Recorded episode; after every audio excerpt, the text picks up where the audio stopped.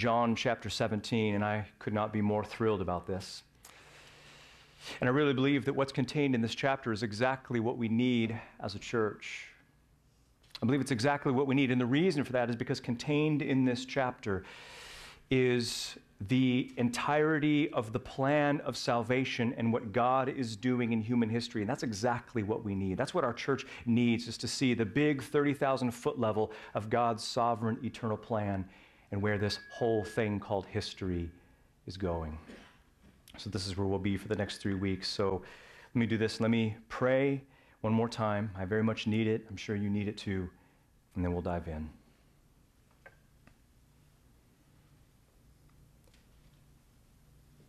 O Christ, you are the sovereign King, the emperor over the entire universe. All things belong to you. And Lord, we are just people, we are just mere branches. O oh Lord, we have nothing to contribute to you except weakness. We have nothing to contribute to you except bankruptcy. All we are, O oh Lord, are created, finite, temporal people who desperately need grace. And we need grace here this morning, Lord, as we hear your word proclaimed. Lord, I preach, but it must be you who preaches in me. I will preach, O Lord, but it is your grace that empowers me to do so. I preach, O Lord, and I preach as a dying man to dying men. Use your word and do the things that we cannot do on our own. And we praise the name of Christ. Amen. Well, I'm sure that you've heard the myths about John's gospel. Sure you've heard that it's simple and easy, that it's the training wheels of the Bible, the shallow end of the pool. That the Gospel of John is something that you give to new Christians, and you do that because it's simple and basic and, and accessible. It's easy to understand. And to be sure, there is some truth to that.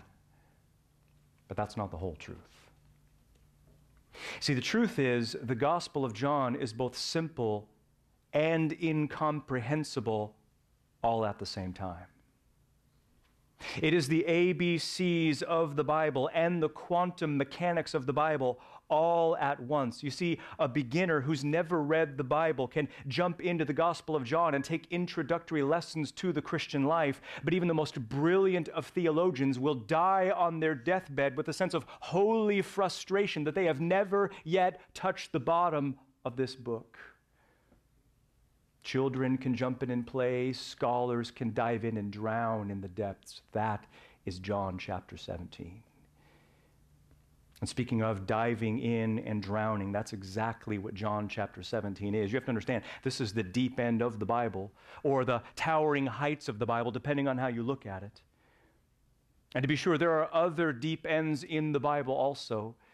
There's Exodus 34 and Isaiah 40 and Ezekiel 36 and Romans 9 and all of the book of Hebrews and Revelation 21, each of them thousands and thousands of miles beneath the surface of man's feeble comprehension, but also included in the deep end of the pool is none other than John chapter 17.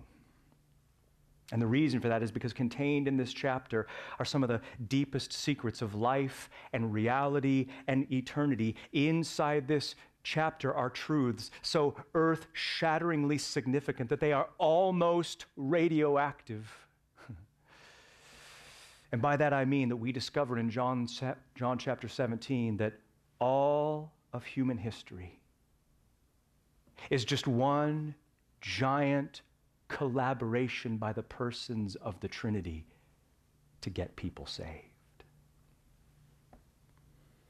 That particular souls had been singled out and selected by the Father before time for salvation and then given to the Son for whom he would die and purchase with his blood. That's it. That's John 17. No big deal. Oh, except for the fact that all of that means everything you see, John 17, you understand, it is thermonuclear. It is radioactive. It's holy radiation, meaning that once you're exposed to it, you will never be the same again. You don't, you don't read this chapter and come back the same. You don't read this chapter and then go on about your day as if nothing had happened. No, what is seen cannot be unseen. And once you see it, it changes you and the way you view the entire universe. Why? Well, not just because it's a Trinitarian prayer of Christ to the Father, but because what he prays, what he prays reminds us. It reminds us that to be a Christian is to be a part of something infinitely bigger than ourselves. It reminds us that our salvation has Trinitarian roots stretching back in time to before the world began. That is John 17. And I'm persuaded that if you really have ears to hear, that if you're ready to embrace and submit to what this chapter has to say, that your lives will never be the same. Again, this church will never be the same again. I mean, even if this chapter doesn't say one word about your particular struggles directly, it nevertheless will provide the theological infrastructure that you need to handle everything in your lives.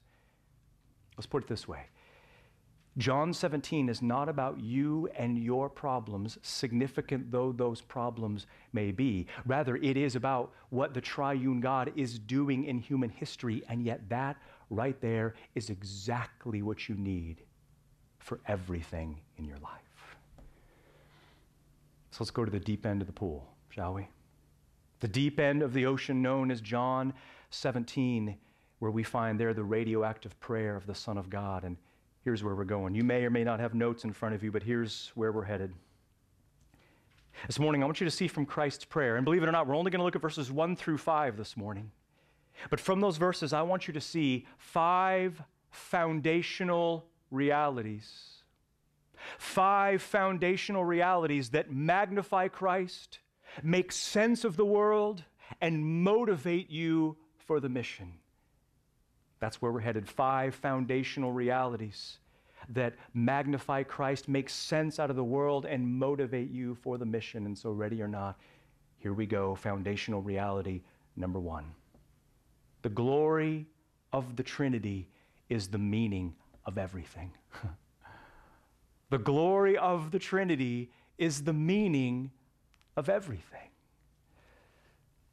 And maybe it's been a while since you've been in John 17, and you're a little rusty on what transpires before this moment, and so let me, let me remind you.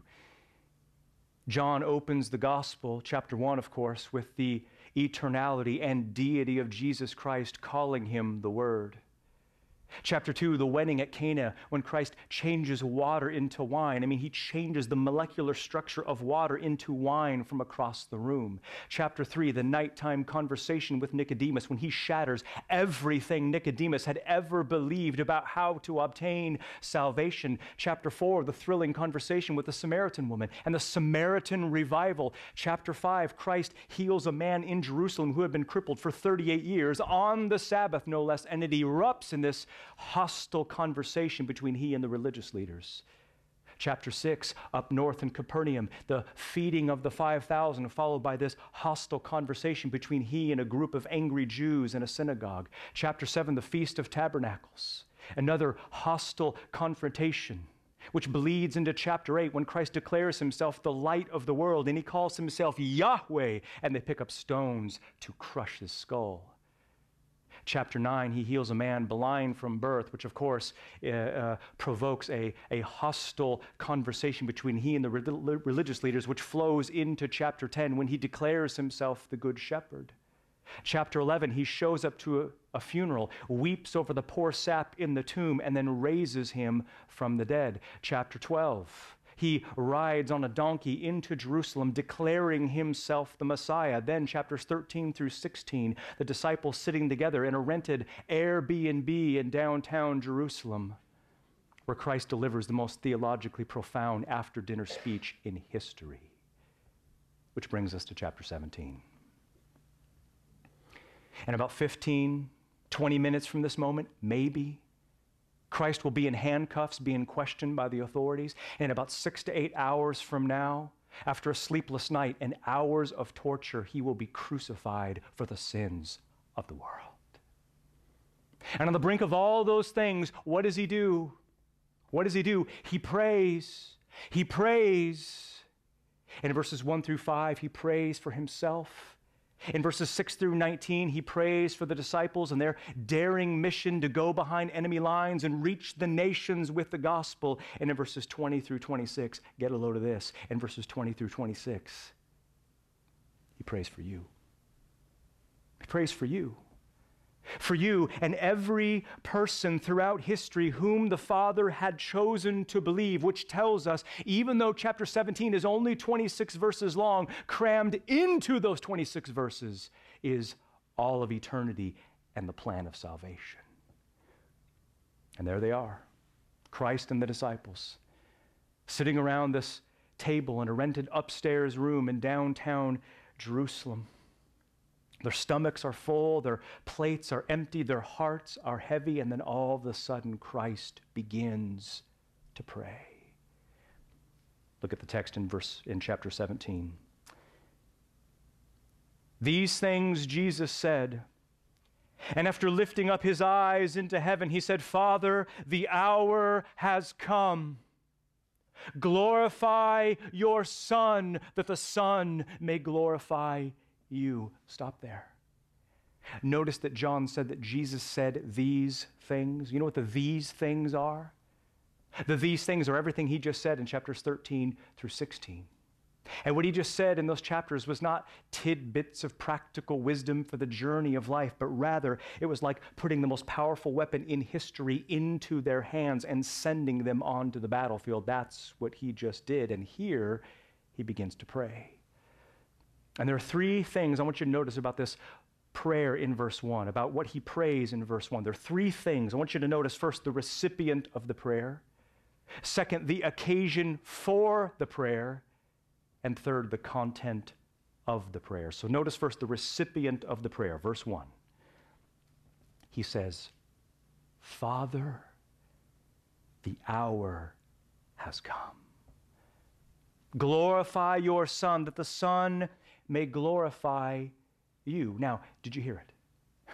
Christ prayed to the Father. And to be sure, God is your Father also, but you see, He's the Father of Christ in a different way, in a Trinitarian way. You see, we are created. Christ is the creator. We are temporal. Christ is eternal. We are unclean. He is the Holy One. My point is, there is a theology crammed into that word, Father, a Trinitarian theology. God the Son speaks to God the Father, with whom He created the universe and with whom He rules the universe. That's what this is. I mean, if you think it's a big deal, when major world political powers gather together in a summit, that ain't nothing compared to this meeting right here. Jesus in God, Father and Son, one person of the Trinity, meeting with another person of the Trinity in the fellowship of prayer. But notice, second, the occasion for the prayer. The occasion for the prayer, verse 1 again. He says, Father, the hour has come. The hour has come. And that sounds cool, doesn't it? And it is cool. You know why? Because all throughout John's gospel, we see this phrase again and again and again. My hour has not yet come. His hour had not yet come. The hour has not yet come. But here, but here, the hour has come. It's here, Father. It's arrived. The hour we've both been waiting for from before the foundation of the world is here, Father. And yet, what we have to know is the hour for what? What is this mysterious hour about which he speaks? Well, I'll, I'll, tell you what it is. It's not 60 minutes on a clock. Rather, it is the sovereignly appointed time of his greatest achievements. The hour, you understand, was his 15 minutes of fame the meaning of his mission, the purpose of the plan, the very reason why he showed up to the planet in the first place. And why did he show up? You know why. You know exactly why. His hour was to be crucified for sinners and then conquer the grave three days later. That was his hour. That's the occasion for the prayer, which is no small thing because his sin bearing death and his grave defying resurrection was the secret to the entire plan of salvation. This was the entire key to the entire operation. So if you are saved here this morning, and I hope you all are, it is because this hour arrived. Which brings us then to the content of the prayer. The content of the prayer, and it's nothing short of radioactive. Look at the thing for which Christ asks in verse 1. He says, Father, the hour has come. Glorify your Son, that the Son may glorify you. And there it is. The most radioactive thing for which Christ could have asked. The first thing on the list for which he asks is his own glory. And just think, just, just think about what Christ has done here for a minute. By Old Testament standards, what Christ has just done is unthinkable. This is ridiculous. To, to, to ask God to bring you glory, there's a name for that in the Bible. It's called blasphemy.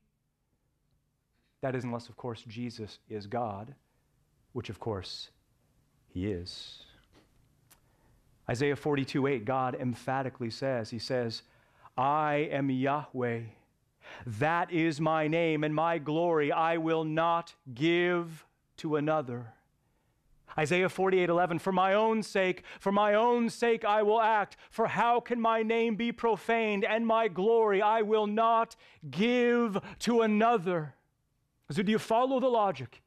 If the Father will give his glory to no one, but he will give it to his Son, what then does that say about the Son? He has to be God. He has to be God. And so, what Christ is asking the Father to do is that everything that he's about to do, namely his death and resurrection, that all of that, that all of that would put him on display for the supremely valuable treasure that he is. That he displays his infinite worth most distinctly by dying in the place of the very people who deserved to die. Isn't that interesting? Isn't that interesting that the supreme beauty of the Son is most clearly seen in his sin bearing sacrifice in the place of hell deserving sinners? See, the kings and the tyrants of the world, they get their glory by dominating their people, but the God of the Bible gets his glory by dying for his people. And did you notice in the text the Trinitarian loop, feedback loop of glory. Christ says, Glorify your Son. Why?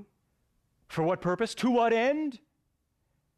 That the Son should glorify you. Do you see this here? The glory of Christ is a Trinitarian glory. Christ, listen very carefully, Christ does not want to be glorified except from and by the Father, and the Father does not want to be glorified except in and through the Son. Or, to put it this way, Christ would be glorified by pulling off the greatest rescue mission in history, and the Father would be glorified by planning the greatest rescue mission in history.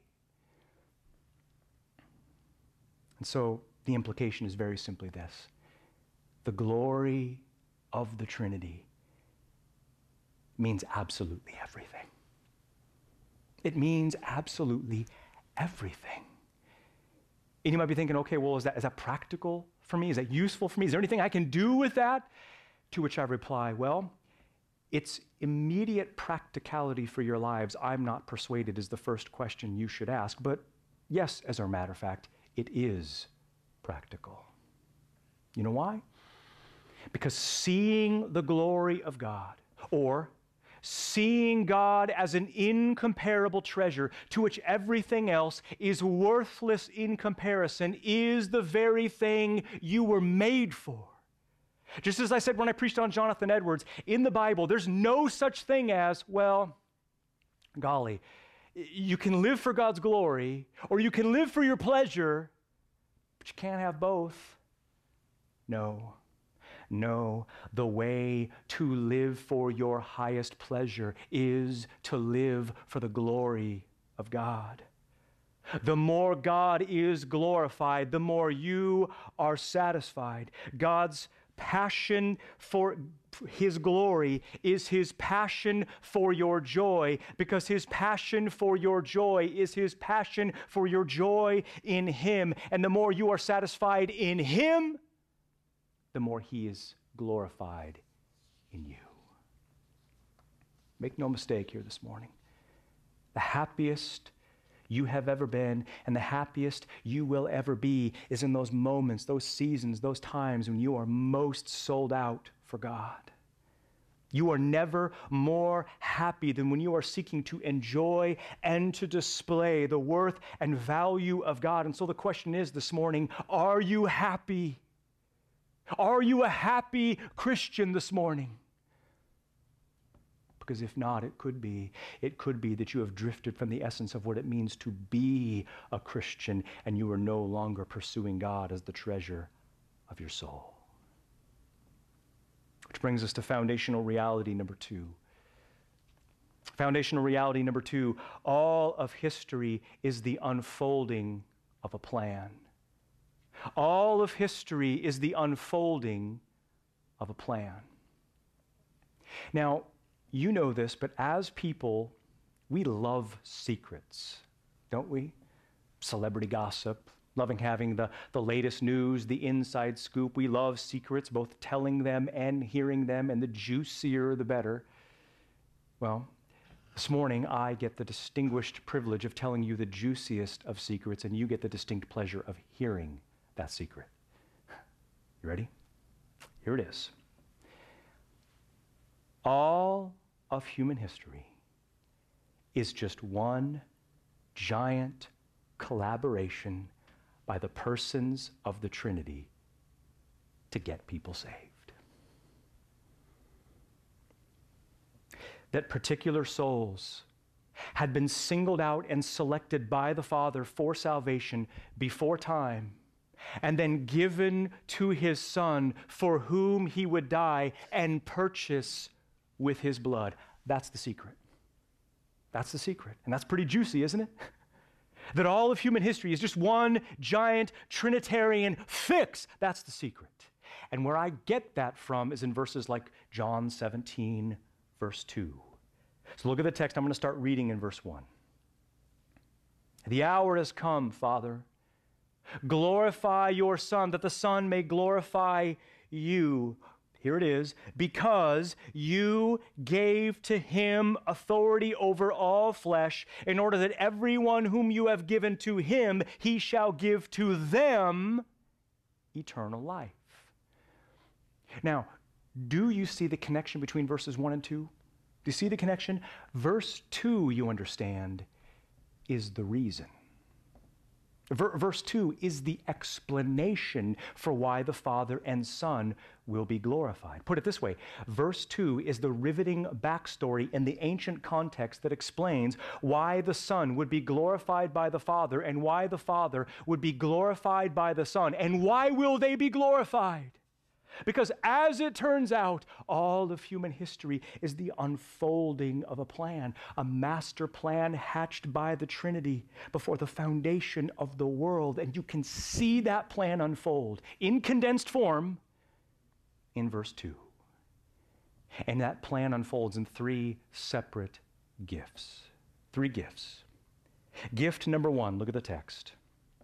Father, you gave me authority over all flesh. That's gift number one. Meaning what exactly?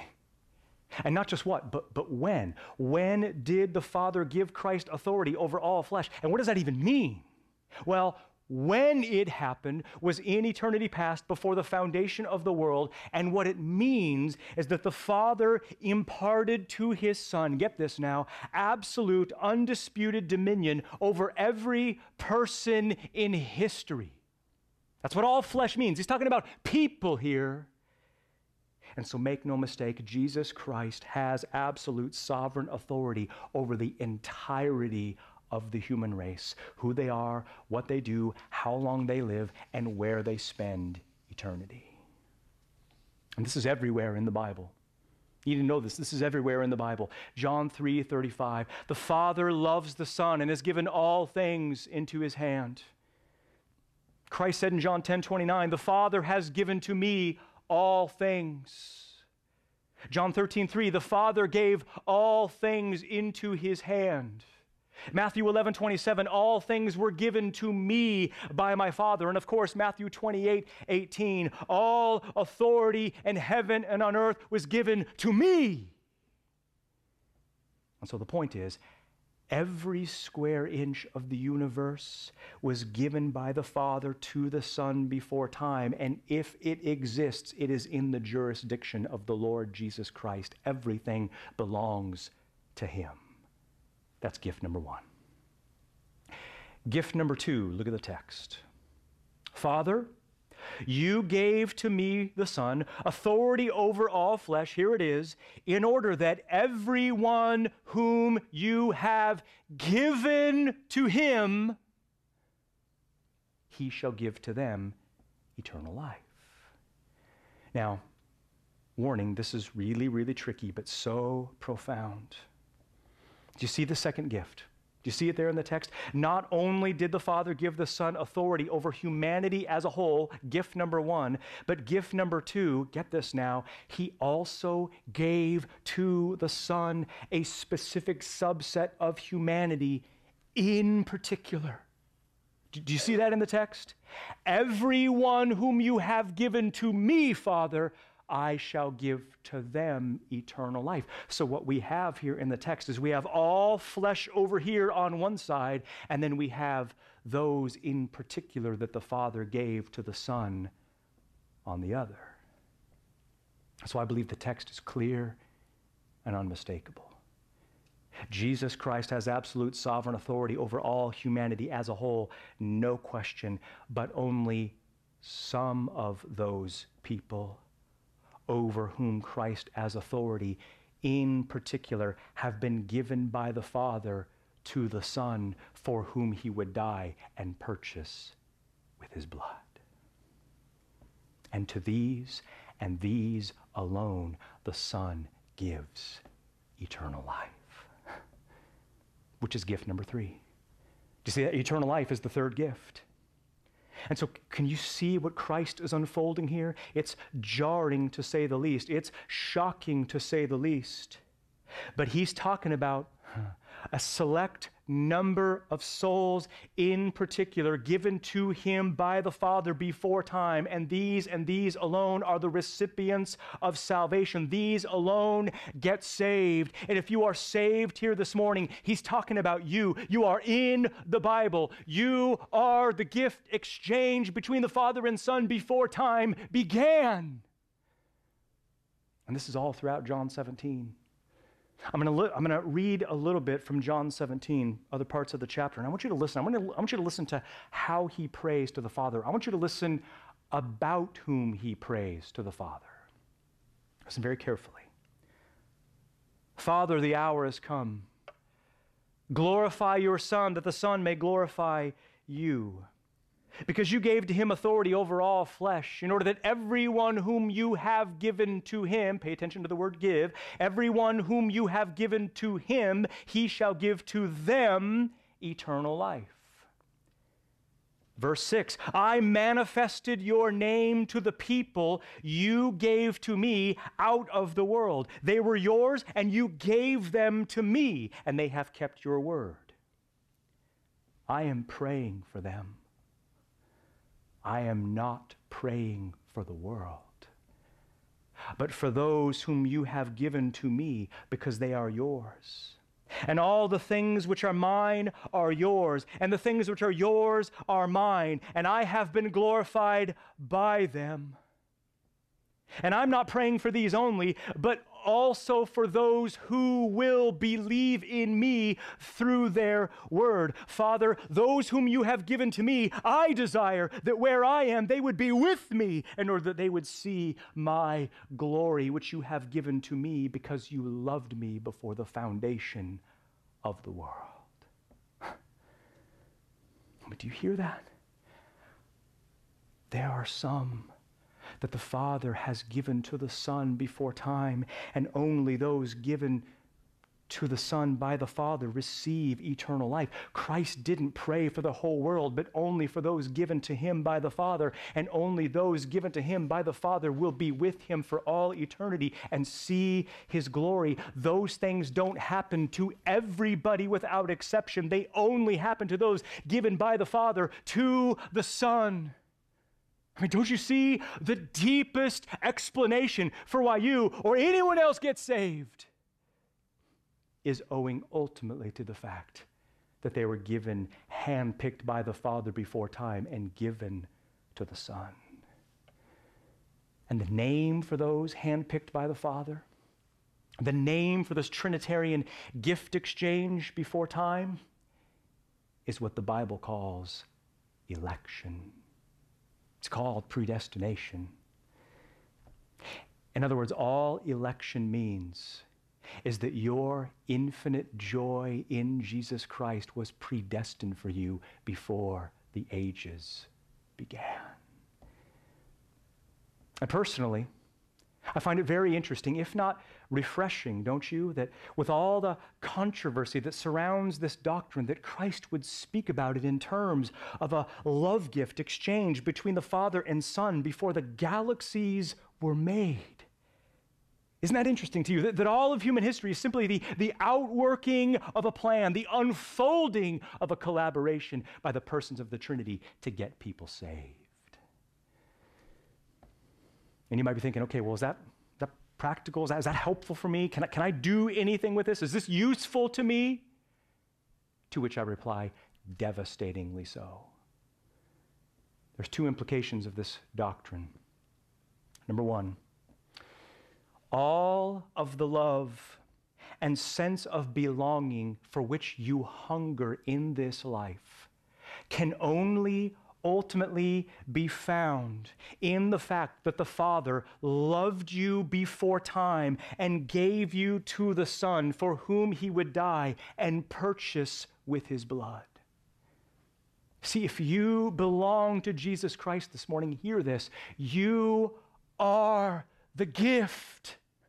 Inglorious and sinful though you may be, you were the gift exchange between the Father and Son before time began. If you are saved here this morning, though you did not deserve it, that means that you were part of an eternal conversation that happened between the persons of the Trinity to get you saved. And that conversation happened before anyone was born. Implication number two some of those, some of those whom the Father has chosen and given to his Son are here in this room as we speak, and they have salvation. Others of those whom the Father has chosen and given to his Son, they are out there somewhere, everywhere, and they do not yet have salvation, and yet they will have salvation. Hear this very carefully through and only through the proclamation of the gospel. You see, contrary to what so many people think, election, election does not make our evangelism meaningless. Election rather guarantees that our evangelism cannot fail. You see, God has His elect in every tribe and tongue and nation and people and workplace and college campus and even in your own families. And all we've got to do is go out there and find them by indiscriminately proclaiming the gospel to everyone. So that's two. Two foundational realities that magnify Christ, make sense out of the world, and, and motivate you for the mission, which brings me to foundational reality number three these will go faster. Number three, eternal life is pleasure in a person. Eternal life is pleasure in a person. And eternal life is exactly what Christ talked about at the end of verse 2, isn't it? Look what he said. Father, glorify your Son, that the Son may glorify you. Why? Because you gave to him authority over all flesh, in order that everyone whom you have given to him, he shall give to them eternal life? And yet, that's the million dollar question, isn't it? What exactly is eternal life? What is it? What does it mean? And why is it worth giving everything up for? And people have their theories, do they not, about what eternal life is? And most of those theories are far from appetizing. A quiet state of contemplation. Shh, we're in heaven. Keep it down over there. An endless worship service where we sing forever. Pass. Clouds and harps and angels and togas. I mean, is, is that the best we can do? Thankfully, None of that is the complete picture of what eternal life will be like. Rather, in Christ's urgent last minute prayer before he's arrested, he articulates what it is that makes our salvation ultimately compelling. And what makes it compelling is that what it is, in its essence, is pleasure in a person. Look at verse 3. Now, this is literally the eternal life that they, those whom the Father chose, that they know you, the only true God, and Jesus Christ, whom you have sent. And there it is. That's eternal life, straight from the Savior's mouth. The one who gives eternal life gets to define what it is. And what eternal life is, is knowing Jesus Christ and knowing the Father who sent him. That is eternal life. And yet, We've got to figure this out, don't we? Because, because eternal life, meaning what? Meaning what? what? What does he mean by life here? Because depending on what life is, will determine if it's eternally worth having or not. In other words, depending on what life is, will tell us whether having it for all eternity is a good thing or not so good. And yet, don't miss the implication in the text. Because if we need life, if we all need life, which is exactly what Christ is saying, then that implies that all people are born without it. I mean, they live, yes, to be sure, but they don't live in the ultimate sense for which they were created. Something is missing, something is lost, something is broken, something is catastrophically wrong here. Because of the curse and cancer and virus of sin, we were born but shadows of what we were designed to be. And what were we designed to be? People in paradise on the planet who prize God for the supremely valuable treasure that He is. That's what you were made for. That's what you were made for.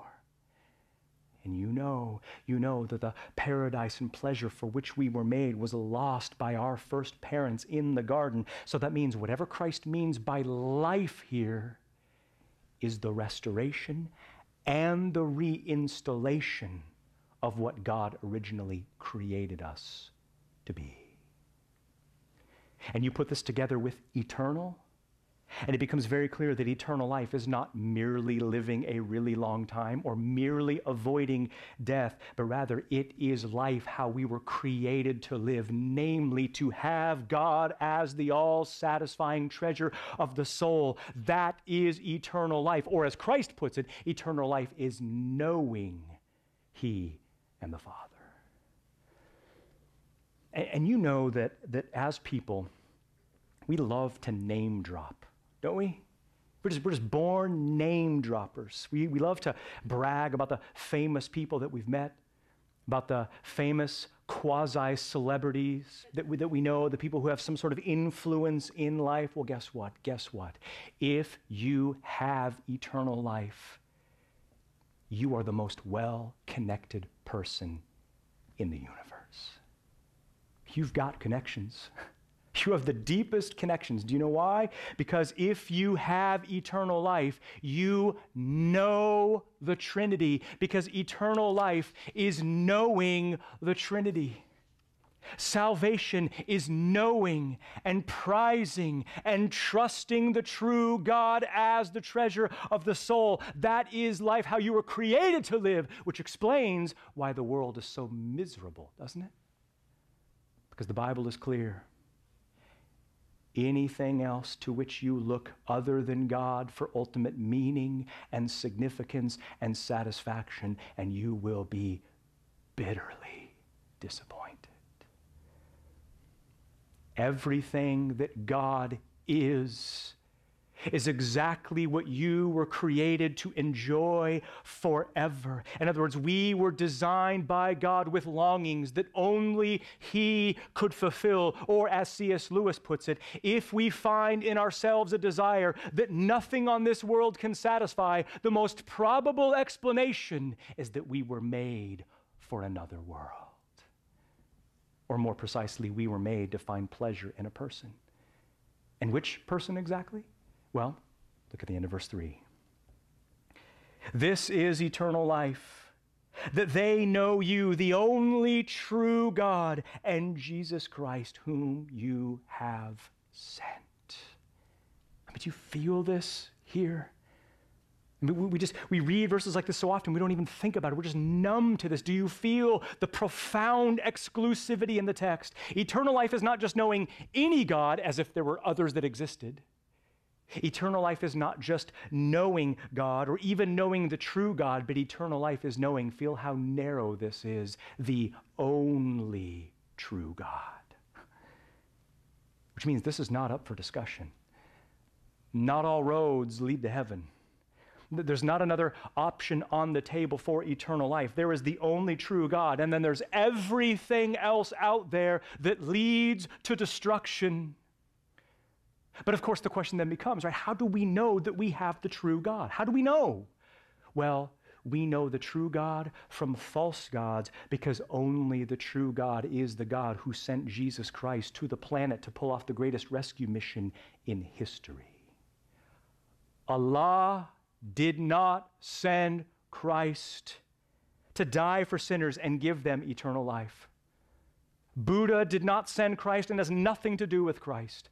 The Christ sent by the Mormon Heavenly Father and the Christ sent by Jehovah of the Jehovah's Witnesses is not the eternal God who paid for sins by the sacrifice of himself. If the God of any religion didn't send Jesus Christ to be a ransom for sinners and save them by grace alone, through faith alone, in Christ alone, bottom line, it is not the true God.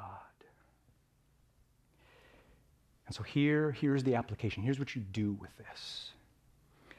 The very fact, don't miss this now, the very fact that eternal life is defined as knowing God explains why it is exactly that God gave you a mind. Why he gave you a mind and why he did was ultimately, ultimately to discover and behold who he is. And how you discover and behold who God is is through the book that you're holding in your hands. And it's not just some book, but it's a kind of window, a portal into the presence of the one who satisfies the soul. And so the application is this listen very closely.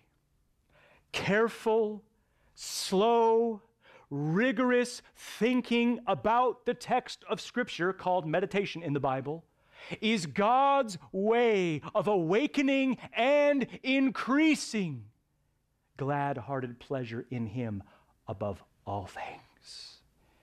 And glad hearted pleasure in God is the essence of what eternal life is. I've said it before to the college group in Spokane, and now I'm going to say it here to you. If you want your highest pleasure in life, and I know you do, then what you must do is ransack the Word of God in long, long meditation upon who God is. Because eternal life is pleasure in a person, and that is what you were made for. Which brings us to the fourth foundational reality. We're almost home. Foundational reality number four all that Christ did is all that you need. All that Christ did is all that you need. Look at verse 4. He says, Father, I glorified you on the earth. How? Why?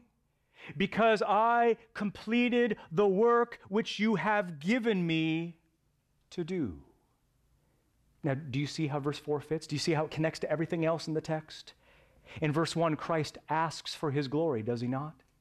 In verse 2, we see that he will be glorified because he gives eternal life. In verse 3, he defines what eternal life is. And then in verse 4, he explains how it is that eternal life is even possible.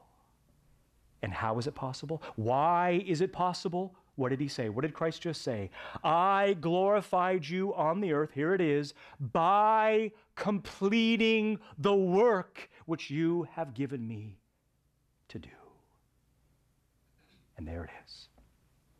That's how bankrupt sinners can ever have hope of salvation. That, that's it.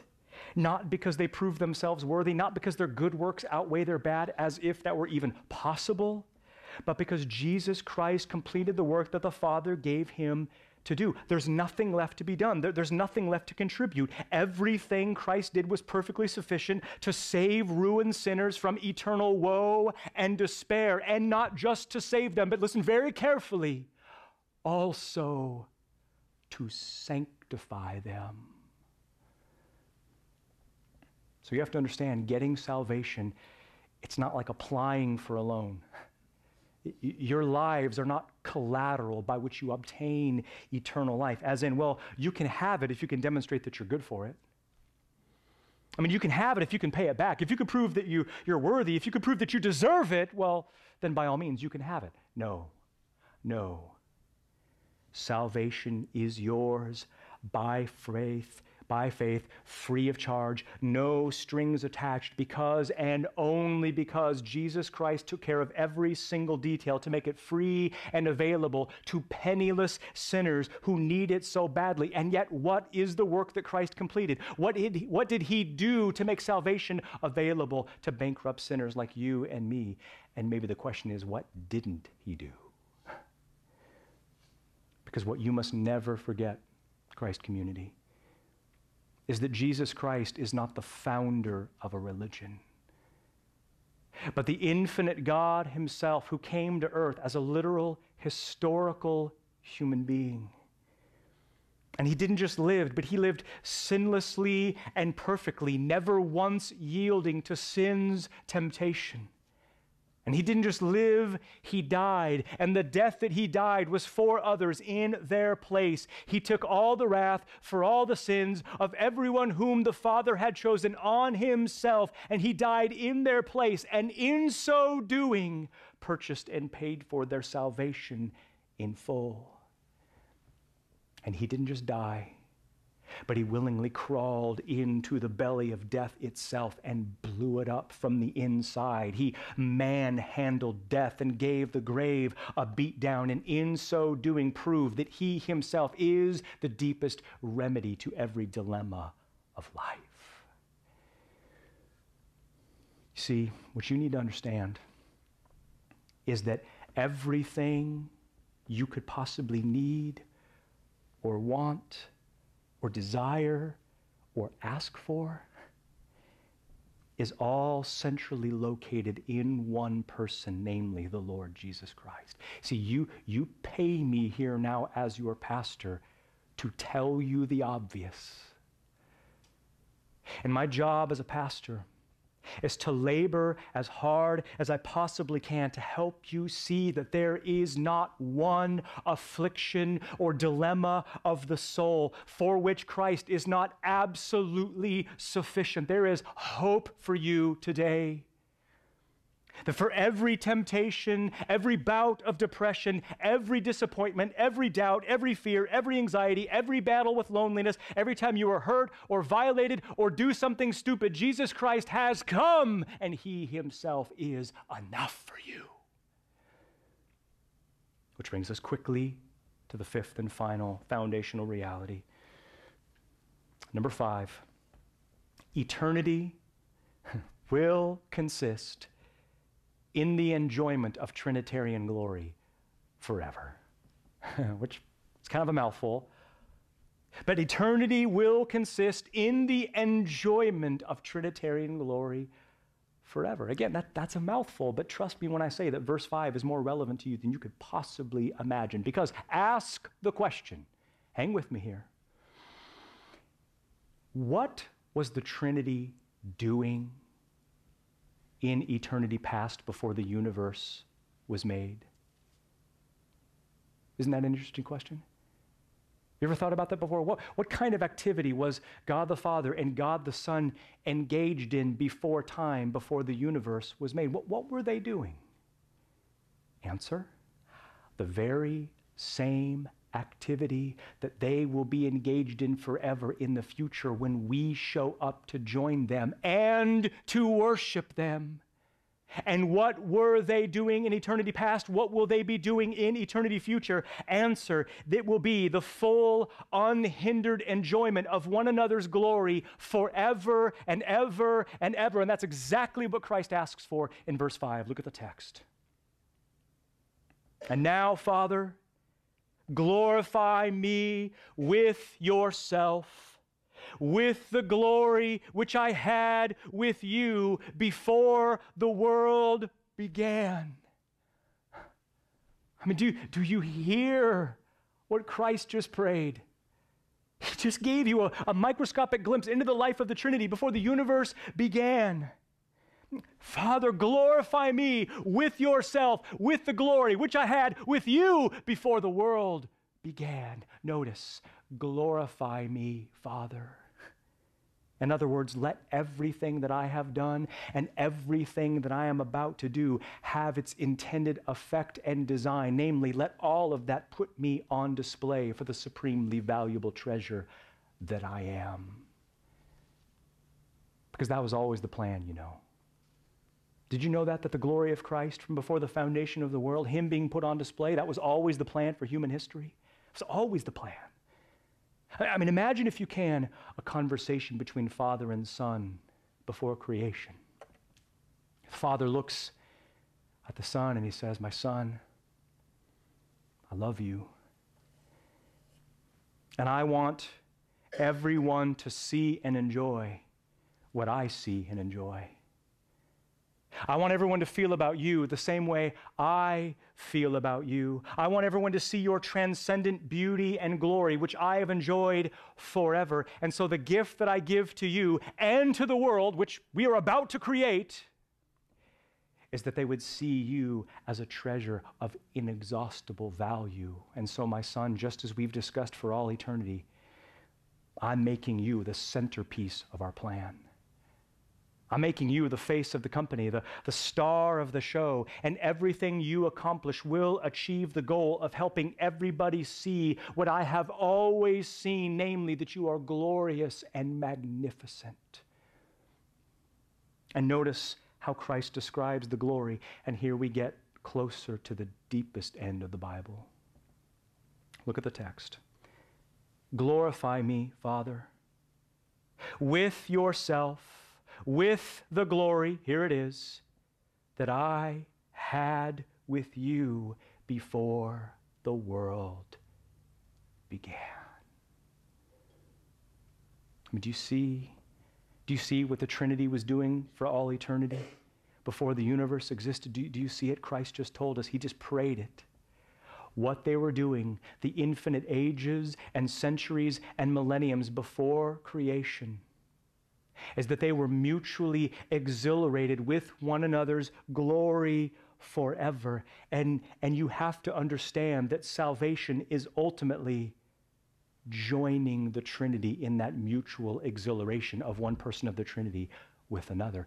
You have to understand salvation. Salvation is not some commodity that you get as a reward for believing in Christ. Salvation is not some sort of party favor that you get to enjoy apart from or separate from God. No, eternal life. Salvation is ultimately you being allowed to share in the life of the Trinity. Eternal life is you being allowed to enjoy the persons of the Trinity, enjoying one another forever and for all eternity. You and I will be caught in the crossfire of their infinite love and joy forever. That is eternal life. Which raises the question. And I basically close with this. What does that mean for you right now? Because there's glory in the past, there's glory in the future, but heck, what about right now? I need something right now. Well, I've got something for you. At light speed, eight ways to live for the Trinity right now. This will go really fast. They're already on your notes. Here they are. Number one,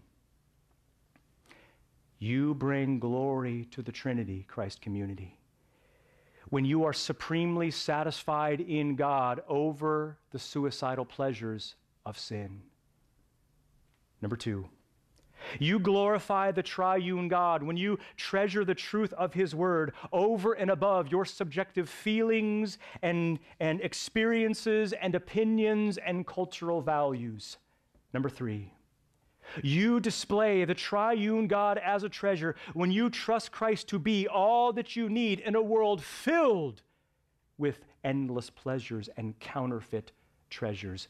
Number four, you glorify the Trinity when you make all that He, all that Christ is and accomplished, that which defines you, which pushes uh, uh, over against an American culture, which pushes self made independence and, and accomplishment as the highest of virtues. In other words, when you are more excited about the Great Commission than the American dream, then your life puts God on display. Number five. You glorify God when you make conscious choices with your finances to invest in things of eternal value rather than the acquisition of the, the, the impulsive acquisition of frivolous things that you don't actually need. In other words, when you love the Savior more than stuff, then your life puts God on display. Number six, you glorify the triune God when you are willing to be hated and lose relationships for the sake of the gospel. Number seven, the Trinity is glorified when you consciously form priorities as a family that demonstrate that the Great Commission is the most important reality in the universe. And last but not least, the triune God is glorified. Parents, parents, when you raise your kids to prize Christ as their treasure and to be defined by all that He accomplished rather than making life all about them and their personal ambitions.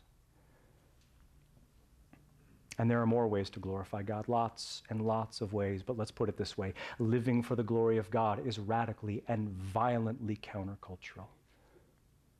And living like that may not be safe for you it's, it's going to cost you.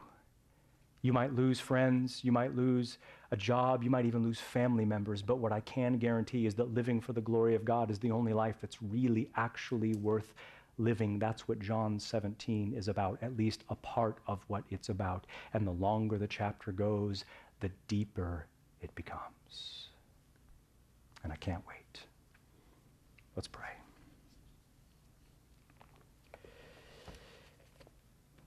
O Christ, our minds are wearied with the kinds of things that we see. This is, this is beyond us. This is, this is bigger than us. We, we are unable to understand these things on our own, Lord. And so, what I'm asking for is that you would seal this text in the souls of your people today that it would change them, that it would warp the way they look at the universe, that it would shatter the, the current lenses which, with which they view the world, that it would break those lenses and help them see that all of human history is the captivating collaboration by you, the triune God, to pull off your plan, of which we are a part, a small part, but a part nevertheless. Lord, you love your church, you love this church. And I pray for these people. They are some of them discouraged. Some of them are distracted in life.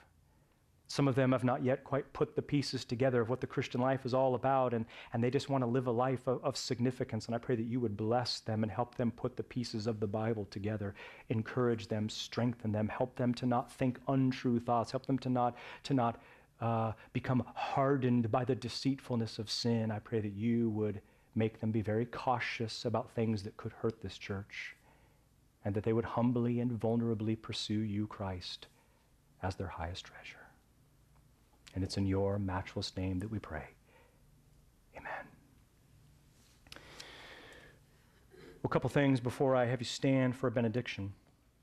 Uh, you can pray for me this week. Uh, in a couple hours, I get on a plane and I go to Los Angeles for school. I'll be there all week. I'll be in class, but also working on stuff for here. So if you need to get a hold of me, I'll be available text or, uh, or email, but you can be praying for that. that those are always a, a sweet but exhausting time. So that means also pray for next Sunday, because on Sundays when I get back, I feel frazzled and, and need God's help. So be, be praying for that. And just so you know, the reason why I'm getting my doctorate uh, is for you, it, it's for the church. Uh, for the church universal, I'm, I'm, I exist on this planet to equip the church, and that's why I'm getting that degree. And then, uh, n- uh, number two, I just want you to know that uh, I have begun to pray for each of you by name. I have a list of you, and I, I pray for you, and I'm thankful for you as a flock and you are precious to me, and, and I'm anxious to get to some of you. I see you every Sunday. I'm like, oh, I didn't get to say hi to that person yet, I've been here two weeks. So I see you, I know you're there, and I really want to get to know you more, and so my apologies for not being able to do that. But there will be time. So if you're able, let's stand for a benediction.